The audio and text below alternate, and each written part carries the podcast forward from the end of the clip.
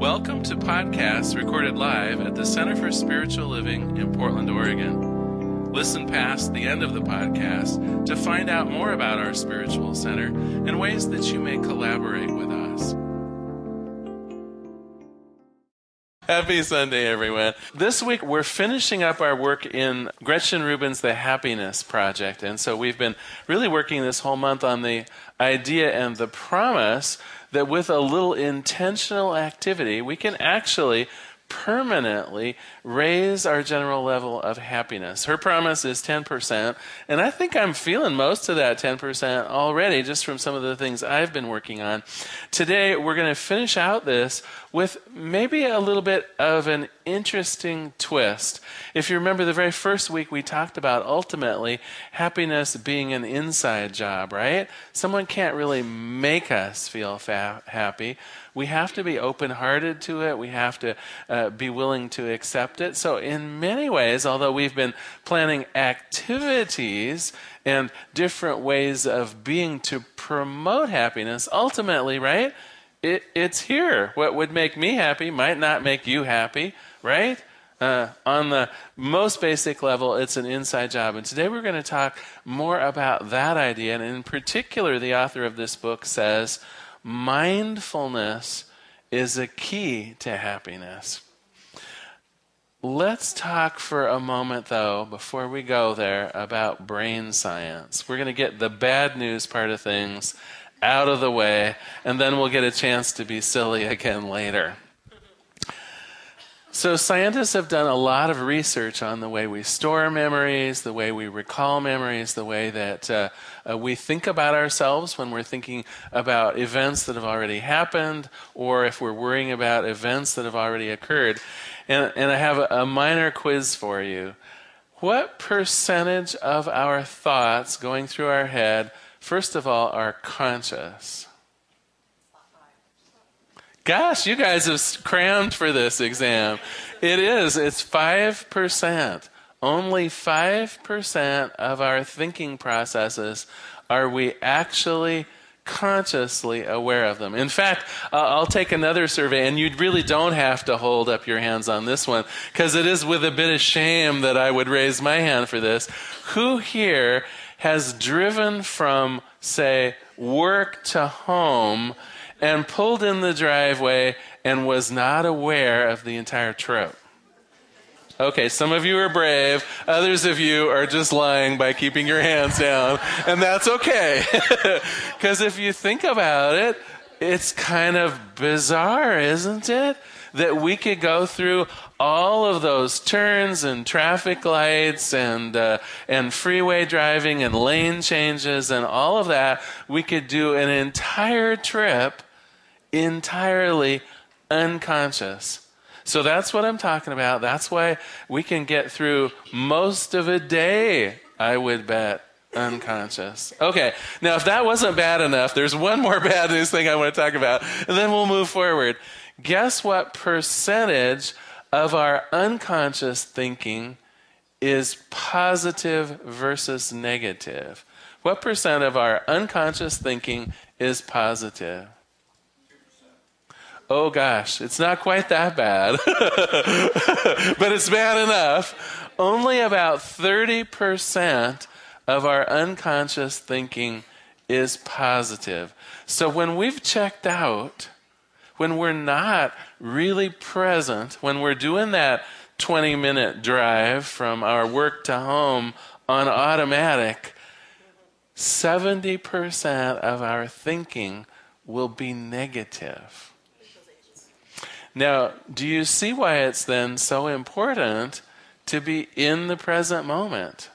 Because when we're not, our happiness ideas, our ability to enjoy our life 70% of the time right out the window.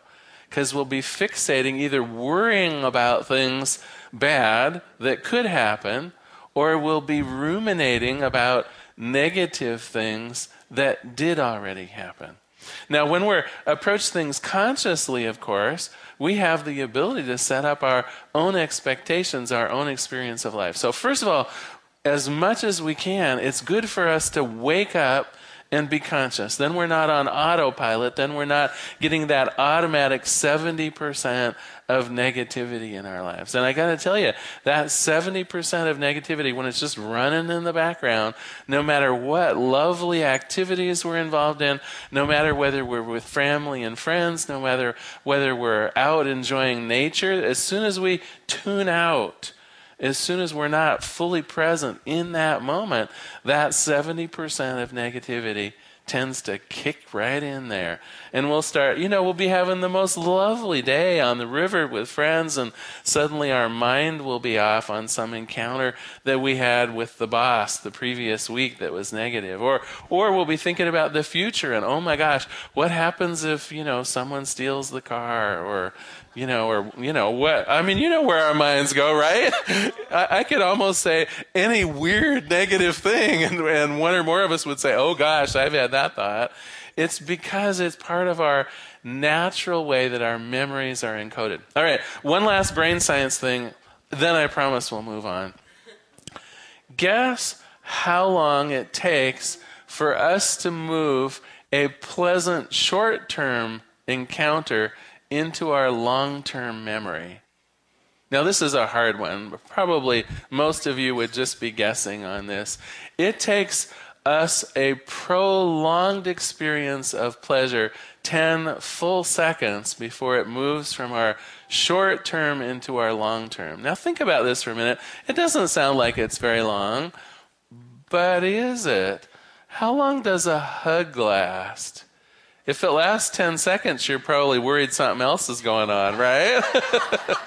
if you think about a lot of the very pleasant encounters we have, the encounter itself doesn't last 10 seconds. And do we actually maintain the thought long enough to where it gets offloaded into it. You know, in the, in some of our elder spaces, one of, one of the ways they uh, nurses and doctors will check, they will check to see if you remember what you had for dinner the previous night. And in theory, that's a, a very quick way of, of determining whether uh, you're doing well memory wise. But I got to tell you, most of us don't even think about eating our dinners, right? I mean, I would be hard pressed on some evenings to say what I had the previous night for dinner, right? And in fact, they've done studies on Americans' eating habits. For people who eat alone, most of them don't even bother with a plate most Americans who are eating by themselves, some of you are nodding, some of you are looking horrified. Most Americans, and in fact, if you're a guy, they say most of us eat over the sink. so, you know, embarrassing, I know. But the, I, the whole idea is here's a very pleasant activity that most of us do. We do not even take the time to notice what we're eating, to make it into an experience that will last long enough to be recorded in our memories, even. Most, many of our pleasant experiences throughout the day and throughout the week will not even be recorded in our memory. We won't have the option of even remembering how pleasant that was. All right, flip side, guess how long it takes for a negative memory to go into your long term memory banks. It's instantaneous. Now, this just isn't fair. I want to take an issue with these brain scientists, but apparently, an older part of our brain is in control of what negative gets stored in our memory banks. And it actually uh, gets encountered in our central nervous system before the part that records the pleasurable memories. So it's like negative things funnel right into our long term memory positive things go through this 10, uh, 10 second delay process where we evaluate it, have a chance to think about it, and unless we reinforce it for 10 seconds, it just, oops, there it went. Scary, isn't it? So let's talk about something more pleasant. We're going to be talking about how to wake up from this, how to short circuit this, and of course, I have found a wonderful joke uh, to lead us into it. So, a businesswoman was getting a little stressed out. She decided she would join a meditation group. She attended the group every day for a couple of weeks. She learned how to meditate and the importance of mindfulness. She was already noticing some of the benefits uh, from her slightly slowed down lifestyle. One thing was still bugging her, though. During their meditation, the teacher of the group would often talk about living in the moment. Listen to the silence around you and be in the moment, she would say. Or, or when you find yourself angry or confused, just be in the moment until it passes. Well, one day after class, she decided to confront her teacher. I'm having some trouble with the mindfulness concepts, she began to explain. Are you learning to live in the moment? he asked. Though that's just it, she said. I, I want to learn to live in the moment, but just not this moment. and I think that is the trouble. I think there is something seductive in imagining that either the past or the future is somehow better than what you've got right now, right? We, we tend to think, well, well, maybe uh, this encounter is going to be extra special that I'm going to have later. Or, or I know some of us ruminate on the good old days, but the trouble with that is we will tend to find faults with the good old days. Remember how our memory works? Even if we recall a pleasant time, we will tend to remember more about the negative things that went with it. And when we're looking at the future, we will tend to do the what if analysis more around negative things that are likely to happen. And frankly, bottom line is when can you feel happy? Only right now. By imagining you're happy in the future doesn't guarantee you will be happy in the future, right? And the past is, is done and gone. You can't reimagine the past and feel happier then. All you can do is hope to change how you feel about your life right now in this moment. And so ultimately, only this moment counts in happiness. You can't do anything that will guarantee it in the future, and you can't rewrite your level of it from the past. And so Gretchen Rubin in this book says, make this moment count above all. And so she has some techniques for doing this, which I think are kind of uh, kind of interesting. First of all, she recommends that you actually keep track of what you're doing for a while in the moment. Are you present? So if you're having a dinner with friends, are you present for your friends? Or are you thinking of previous times that you had with your friends? Or are you planning your next vacation, right? Are you really present for what's going on right now? She suggests that we check in with ourselves, that we do whatever's necessary periodically through an activity. You know, am I really on this walk? Or am I thinking about work later in the day? Do you know what I mean? Am I really shopping or am I uh, worried about something that happened previously? And so, for her perspective, anything we can do to put in a little filter to check no, am I here? Am I actually here? Am I doing what I'm doing? Because then you can make the choice to feel better about it. So, how many people here think you have direct control over your emotions?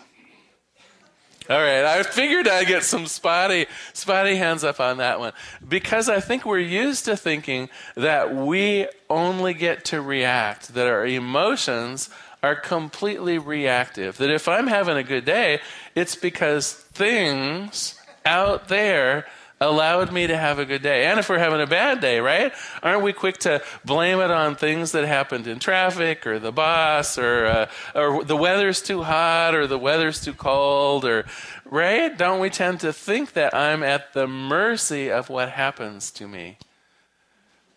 It isn't so.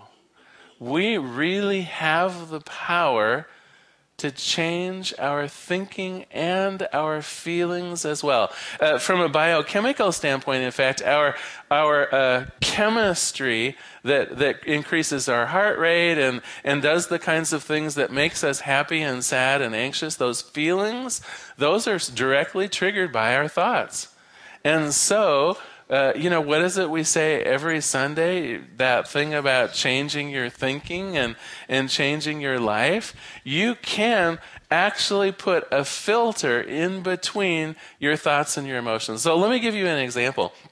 Have you ever known uh, what I think of as a wild child, one of those kids that reacts somewhat aggressively and, and somewhat demonstratively around things that kind of don't go their way. Does anyone have a, a, grandchild or a child or no? Oh, uh, someone has a child right now, probably upstairs, right? All right, all right, fair enough. Anyway, what what you'll notice happens is they're just right. They react just in that second to something that happens. So something doesn't go their way, and they just come out punching almost, right? Well, the idea of this, of course, this is left over from, from early stages of humans when it was important to react to something negative. In the second. You needed to immediately pick up your spear and do something, or you needed to immediately take flight because gosh knows something was hunting you down. And so that's where that comes from. And those uh, those quick reactions are right there. It's part of our chemicals. But don't we over time most of us, learn how to disconnect our urge from taking some kind of violent action on it. Well, that's what I'm talking about.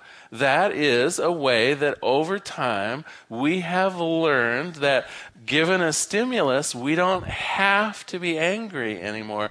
We do not have to react in a violent way. And the first thing we did was change the action. The first thing we learned to do was okay, well, I can still be mad, but I probably can't knock someone out. I probably can't do the physical part of it. And then over time, we developed the idea of, well, and do I even really need to be angry? They just cut me off on the freeway, right? It doesn't need to ruin my day. I can choose to have a different reaction. I might not choose happiness, but at least I'm not choosing, you know, violent anger, right?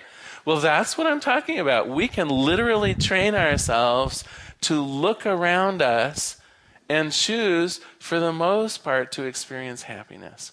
When you're, first of all, when you're living in the present moment, there's not a lot of negativity going on.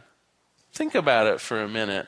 Most of the negativity that we experience, we actually prolong it beyond the parameters of when it actually happened, right? I mean, how long does it take for you to get cut off on the freeway? Gosh, it happens in a few seconds, doesn't it?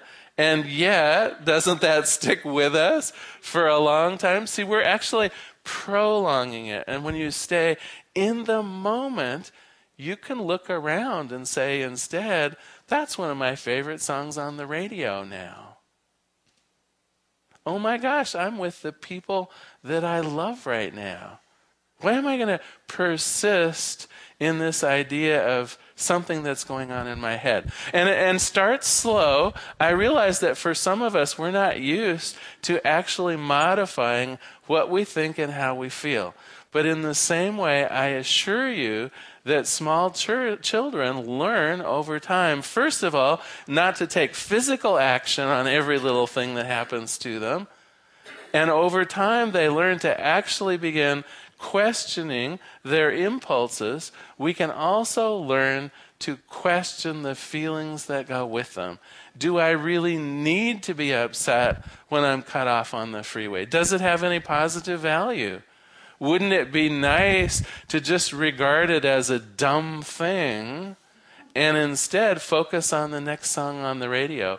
Focus on thinking about the people that you love that are in the car with you. Focus on you know, where you're headed and what a nice time you're going to have when you get there. We have those choices. They won't come at first and they won't come automatically, but I tell you, we can train ourselves. The other thing I want to quickly talk about are some additional things that we can do to bring mindfulness into our lives. Have you ever considered that when you do something brand new, something that you're not used to doing, you're generally fully mindful of it. So, one of the secrets for our summer of fun, and now we're getting back to LaRonda and a bit of silliness, I think. think of something that would be outrageous and silly and fun that you've never done before and that is almost guaranteed to be an activity that you will be fully present for. So, whether it's uh, taking a ballroom dance lesson, whether it's going kayaking for the first time, whether it's, uh, I have an urge, a really strange urge to go to that rock climbing gym. Uh, uh, now, who knows how long it would take them to get me into one of those harnesses, but, but nonetheless, some new activity perhaps that you've never done before. In the book, she talks about taking a drawing class for the first time, something she'd never done before. Now, if you think about it, something brand new, you're fully engaged. You don't know how to do it. You're, you're checking out how other people do it. You're getting advice. Your mind can't wander because you're fully immersed in it. It's a great way to not only learn or do something new, but to actually elevate your level of happiness. And I want to talk just a little bit more too about those three levels of happiness. So, week two, we learned that there are three levels of happiness. One is the idea of a very passive kind of happiness. They call it relaxation activities. And into that falls things like shopping and watching TV, listening to the radio. They're pleasant, but they only last as long as the activity itself. As soon as the radio or the TV is off, not so much anymore. And then we talked about level two kinds of happiness activities, uh, those cooperative ones where we're involving other people. And so not only is it a, a, a nice activity, but you're doing it with people that you care about. And so that amps it up. And what uh, brain researchers have shown is that level of happiness persists quite a bit longer than the event itself. So you're still thinking about, well, what a nice time we had, right? Like I'm still thinking about the lovely time we had here on Thursday night. That's going to persist a long time for me, right? Because it involved people. And then the third level that they talk about is the idea of activities where you really plunge your heart and soul into it. And doesn't this idea of doing something brand new it covers those. It's that third level that persists even longer because you're really, when you're learning something new, you're putting your heart and your soul into it. You're really trying to figure out, well, how do I do this and what's involved? Whether it's maybe a sport you've never played before or an outdoor activity you haven't done before. You're really learning something, you're putting your heart into it. It's the kind of thing that will persist and elevate your happiness for a really long time. So, to conclude our summer of fun, that, of course, would be my suggestion for some homework. Um, now, we're going to close out this book for the month, but I'm hoping that most of us are still taking a look at intentions and activities to raise our level of happiness for the rest of the summer. Because if we do something for three months, it will tend to lock in we'll, we'll automatically then have that higher level of happiness that will just carry us through. So, my suggestion is let's add in some activity that we haven't tried before. It will be done in the present moment. It'll involve that third, more long lasting level of happiness. Who knows? It might turn out into a favorite pastime or a new way of being. But what I know is, even if we only do it for the rest of the summer, it will help raise that overall consciousness of pleasantness and happiness in our lives. It'll, it'll raise that set point that we talked about in week one so that just in general, we will be happier. So, summarizing this entire month, our, uh, our summer of fun, first of all, you can and probably should make a plan around it. If we just leave it to our brain, we are not apt to change our thinking and our behaviors. If we put it into some kind of a plan, here is the plan for me doing new activities. Here is the plan for me uh, moving up those levels of happiness, uh, choosing to watch TV a little less, choosing to be with other people that we love a little more. You get the idea? Just through making an actual plan for uh, modifying some of our behaviors will automatically begin raising our ability to accept love and life and happiness into our lives. So, so that's the first one is really having a plan. And when we have that plan and when we act on it, our set point for happiness will rise for that extended period in the summer. This fall, we can even fall back on some of those activities and the level of happiness will continue. We will have actually reset our thermostat for happiness at a higher level. Well, well proven, if you do new activities and move your set points up for about three months, it becomes a new normal for you. And if you suddenly find yourself without happiness activities, you'll begin searching them out without even thinking about it it's uh, it, it's fun how the brain works. Once you've set that new level of what you're expecting to enjoy in life, then it, you will find them. You won't even have to think about it anymore. So we're going to continue doing that through the other two months in the summer. And then I already covered the different strengths of happiness, right? So whenever you get the choice, single out activities that are that third level, the, the level of fun or activities where you're fully involved in it with your creativity and your heart. You're involving other people in it, of course, and it is an activity that you enjoy doing. If it meets all three of those criteria, this is an activity that will carry the, the fun, the enjoyment long after the activity itself is complete. Second best is simply doing things with friends even if there are things that you didn't uh, off the top of your head think this is the, the, the best thing ever we would do, even if it doesn't fit into that category, if it's with people that you enjoy, you'll get that second level of happiness. And then, last but not least, even the relaxing fun better than no fun, right? so, so if you've had a hard day, let's not go home and ruminate about it and grumble. Let's at least put on some pleasant music, right? Let's at least do some relaxation times of fun that will help stabilize uh, and get rid of worries and things like that. Uh, you know, put on a, a silly song and dance to it. In fact, uh, in the book, uh, she talks about one of her activities uh, is that she uh, closes the blinds, locks the door, puts on a silly song, and where carefully no one can see her, she dances.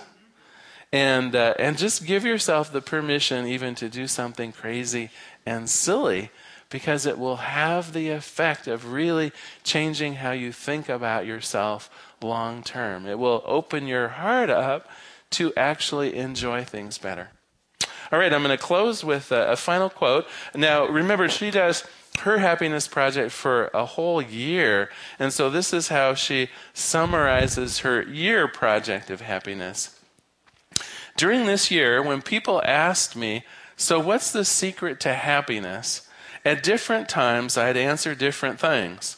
Sometimes I'd say exercise or sleep, or the idea of doing good to feel good, or, or strengthen your connections to other people. But by the end of December, I'd realized that the most helpful aspect of my help, happiness project had not been any of the particular resolutions. The single most effective step for me had been to keep track of my progress. Making the resolution wasn't the hardest part of the happiness project following through was the hardest part. The desire to change was meaningless unless I had a plan, unless I could find a way to make the changes stick. And then she goes on to say, even if I didn't do a perfect job at keeping track with, of resolutions, I will do better, and the more of the resolutions I keep, the happier I became.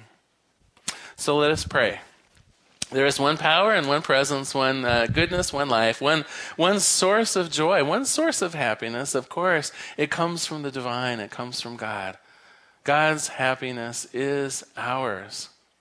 I internalize that for myself. I recognize that, that in my own heart, this is uh, my summer of happiness. This is a, a way for me to elevate my uh, general level of joy in a way that will persist into the fall and beyond.